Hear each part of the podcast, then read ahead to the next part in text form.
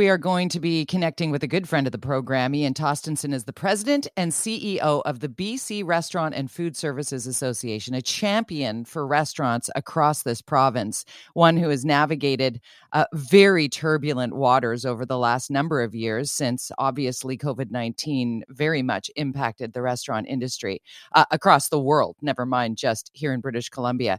But uh, seriously, one of the champions. I want to welcome Ian Tostenson to the show right away here. Ian, thanks for doing this.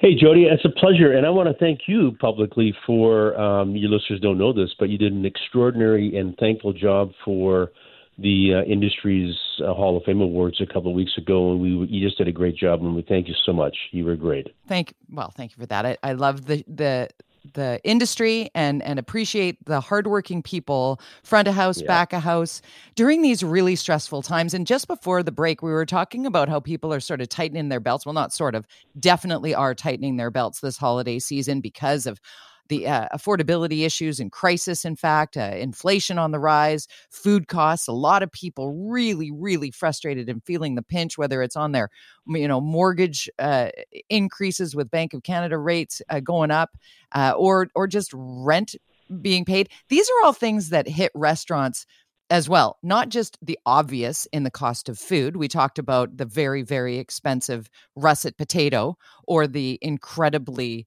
uh, oppressively expensive head of lettuce that was trending on social media uh, just a couple of days ago.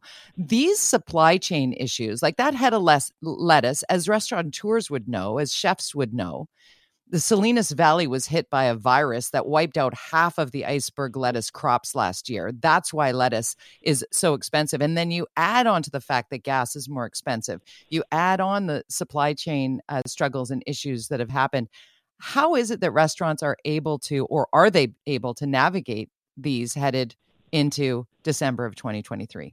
You know, we're sort of not doing that right now. Um, restaurants Canada came up with a survey a couple of weeks ago. 50% of the restaurants in the province are either losing money or breaking even, and which is a tra- tragedy. There's about 14,000 restaurants plus in BC.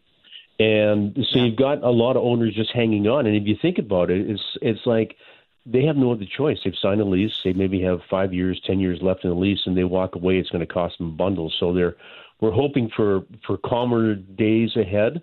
Uh, we are seeing inflation obviously coming down. Um, but what the problem is, you can't, you know, the, the lettuce. You have lettuce on your menu, and suddenly lettuce goes through the roof. It's difficult to, you know, all of a sudden reprint your menus and try to charge 15 bucks for a salad, you sort of eat that cost for a while, hoping the cost will come down. The, the the chains have an advantage in purchasing for sure. That, but the the ones that are really hurting right now are the independents, and I feel sorry for them. Mm-hmm. I mean, they're they're working six seven days a week, and this is not a oh you know poor us. This is a time for us that we are going to become even more determined uh, post pandemic and, and pull ourselves out of this. And it's going to take a, a bit of an, an effort, though, and, and, a coordination with government that we're trying to put together right now. Because in, in a large part of this, Jody, is is government red tape bureaucracy that's holding us down um, from doing things and causing us a lot of time and effort to deal with their their issues versus managing our businesses on a day to day basis. Like what? Walk us through what's well, happening in the government red tape department. Yeah, well, you know, like you know, we talk about you know, the, you know, getting rid of natural gas, or we, you know, punitive liquor policies and and um, and fines and reporting, and we've got new regulations coming from WorkSafe uh, with respect to you know, having to put together you know, employee groups and you know all the HR stuff that's associated with that. And then you've got all your licensing that you're doing with you know fire and health, and then your liquor licensing, and you're serving it right. We just did a uh, 78 points that we've identified so far that a business owner in a restaurant has to has to be aware of every single day when they open the door versus all the other stuff that's coming down the pipeline, including you know packaging changes in December and and so on and so forth. So we're putting together. This is kind of you know a little off topic, but we're putting together an entire composite. And I think you'll find this fascinating of all the issues that are that we're faced with on one page in the form of a menu, so that the politicians can see the burden that these small businesses have on them. And the challenge will be is how do we work together like we did during the pandemic to get this this sector healthy again and and I think it's going to work. The problem is there's not a, a not a total awareness of our issues. There's one-off awareness, like yeah, we get food problems over here and costs of you know over here, but what is the what is the big global issue we're trying to deal with here in this very important issue? I think we'll get somewhere with it. I'm kind of excited about it. That's what we're working on right now, and um, I think the government's quite receptive because they work in silos in isolation, and they work differently. The provincial government versus the municipal government. Everybody's got a different thing going on. So I think this is going to really help our industry a lot. I'm looking forward to it. You're always so positive in that way. And I mean, you you come at things in what are the solutions as opposed to really lingering on the problems, even just with your answer there. yeah. You know, you're like, I think if we put it together in a way that everybody can understand it, because the people in government don't understand the day to day struggle of a restaurateur. As you said, 14,000 restaurants in BC and 50%, 50% are either losing money or just breaking even. Before the pandemic, the margins were what, 5%? What can we do to support? What can we do to support our restaurateurs what can we do to help the mom and pop shops to to help the you know the the heritage brands that are so yeah. intrinsically canadian or british columbian like we really have to think in that supporting local uh you know shopping here keeping people going through these tough times as you said like some people are getting a renewal on their lease because property taxes are going up or what whatever and the person that owns the property is passing that on to you know whatever Nat's Pizza that's one that I yeah. saw roll by on social media. Nat at Nat's yeah. Pizza, been there forever. Ryan Reynolds buys pizza, um, you know, for an entire high school during the pandemic at Nat's Pizza. So cool, such a feel good story. Nat seeing his his lease go up by like double digits, like 20% yeah. or more, right? That's that you can't sustain that. No, and no one's going to buy, you know, a fifty dollar pizza. That's what that's where it all ends up. So they right. bail, and and a lot of yeah. families uh, are losing a lot of savings and stuff because of it. The but the good thing is is that you know, and you're positive too, Jody, is that, you know, we are seeing investment into the sector, but it's a different kind of investment. We're seeing innovation, but we have a, a public that, because of the pandemic, still want to go out and socialize. They still see the entertainment value and the experimental value of restaurants and how important they are. So when we talk about how to support restaurants, I, am going to, why should we support restaurants? Like, what's so special? Because they're part of our culture. They're a place oh, yeah. for us to go meet in our neighborhoods. So we want them not to go away. So, you know, whether you can go there, what we're seeing is that people are still going out, but they're spending a little bit differently. So if you and I went out, we might have an appetizer and share a glass of wine versus having a full on meal. And that's all right for us. As long as we're getting people in, we can do our thing and and try to, you know, provide our hospitality. But it's not like the, the consumers are staying home. Your earlier segment, you know, people are very conscious of budget. But in some cases, you can go to a restaurant and eat a little less expensively than perhaps you can cook at home.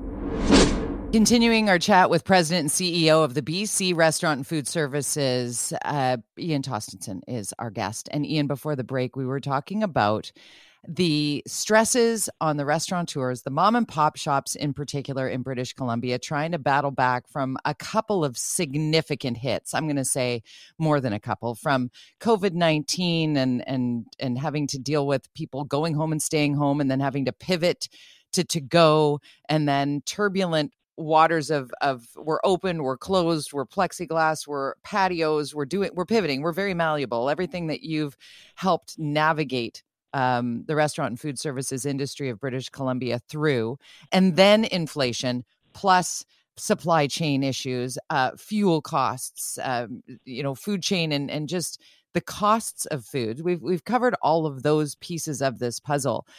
And but the one thing you were hitting on just as we were going to commercial break was the fact that there was a time where we would pivot to you know, cooking at home and eating at home because that was more cost effective and efficient for those on a budget. We're seeing that shift a little bit now, aren't we? Mm. We are. Uh, if you look across the spectrum, uh, QSR, you know, some of the pricing QSR um, uh, is really exceptional. I mean, you know, and you know, my point is, it's, it's sometimes hard to duplicate that at home. That's probably m- more responsible for me to say duplicate at home with the taste uh, and and you don't have any wastage afterwards. So, and the innovation. Right. I mean, some you know, so that's where we sort of see that restaurants can really play a role.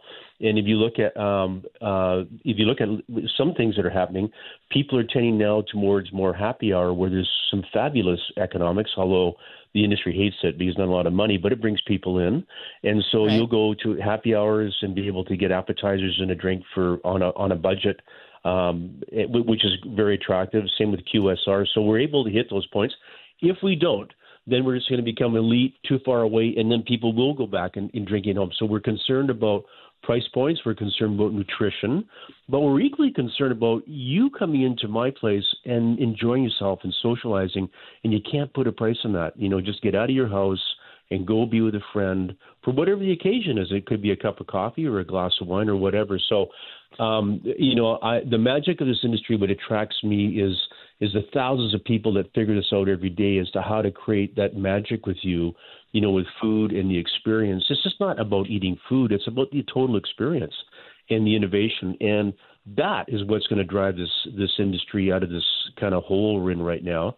And um, and I look forward to that. But it is you're right. This is the lowest point. This is the lowest point, Jody, I think, that we've had even during the pandemic, because the pandemic we had a purpose and we had a focus. And every day we woke up and said, what can we do today to, to help solve these problems? And right. Now that's fractured, and it's and it's now our responsibility to bring that focus back in, into one single lens. I think. I want to put it out I want to put this out there. If there's somebody who works in the restaurant industry, maybe you own a mom and pop shop and you want to call in and talk about your struggles, now is mm. your opportunity. 604 280 9898, 604 280 9898, or star 9898 is a free call on your cell. Maybe you're looking for for staff. Staffing is a big deal front of house yeah. back of house. Restaurants are looking for people who want to do the work. So if you've got somebody who's looking for a job you know here's your chance as well. 604-280-9898 star 9898 call us now. Ian and i will continue our conversation. Let's talk about um, how the workforce has shifted when it comes to our restaurants and how that puts extra added pressure on restaurateurs yeah, so you've got um, one of the dynamics that happened pandemic is you get people scattered all over the place. Where to be like we all went to our office and worked five days a week, and then had drinks afterwards and went for dinner. And now it's like some people are at home, some people are half the time in the office, and so you're seeing uh, some things like after dinner uh, occasions for uh, after work dinner is are down, but you're seeing occasions where people are driving to the office and having a meeting along the way up.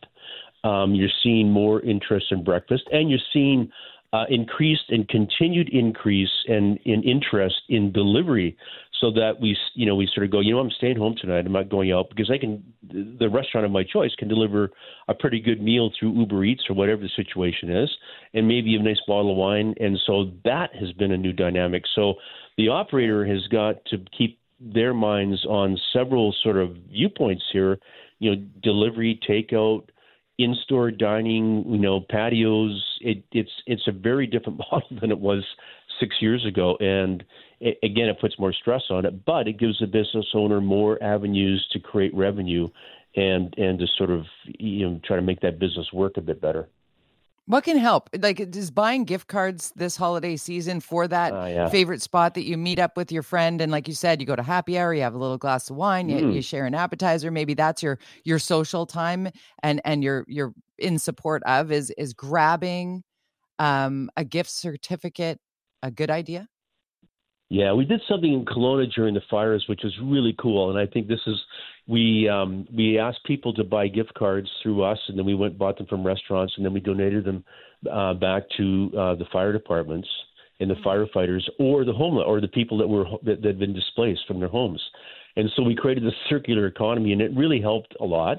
And That's so I was in a restaurant the other day, and somebody said, "Hey, there was a brand new server," and they said, "Do you know that if you buy fifty dollars, you get a ten dollar um, uh, bonus because it's our Christmas gift card program?" And went, "Absolutely!" I read in the spot. I sure. said, "You're awesome." I bought it, yeah. and I gave it to a table of of a family that I sort of thought, "Well," I just said, hey, "This is so."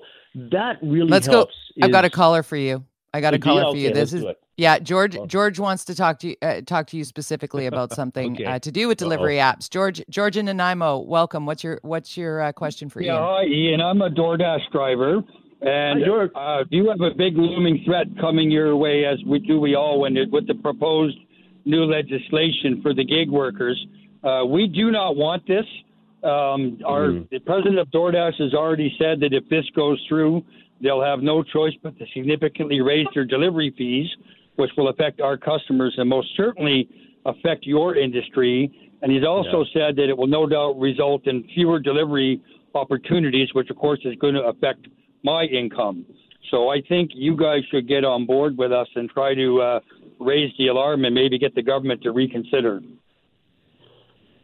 Yeah, George, you know what? You raise a good point. They've, um, you know, the, the, the principle here, Jody, what we're talking about is that um, the government's come out and said, you know, gig workers, and we agree with this actually.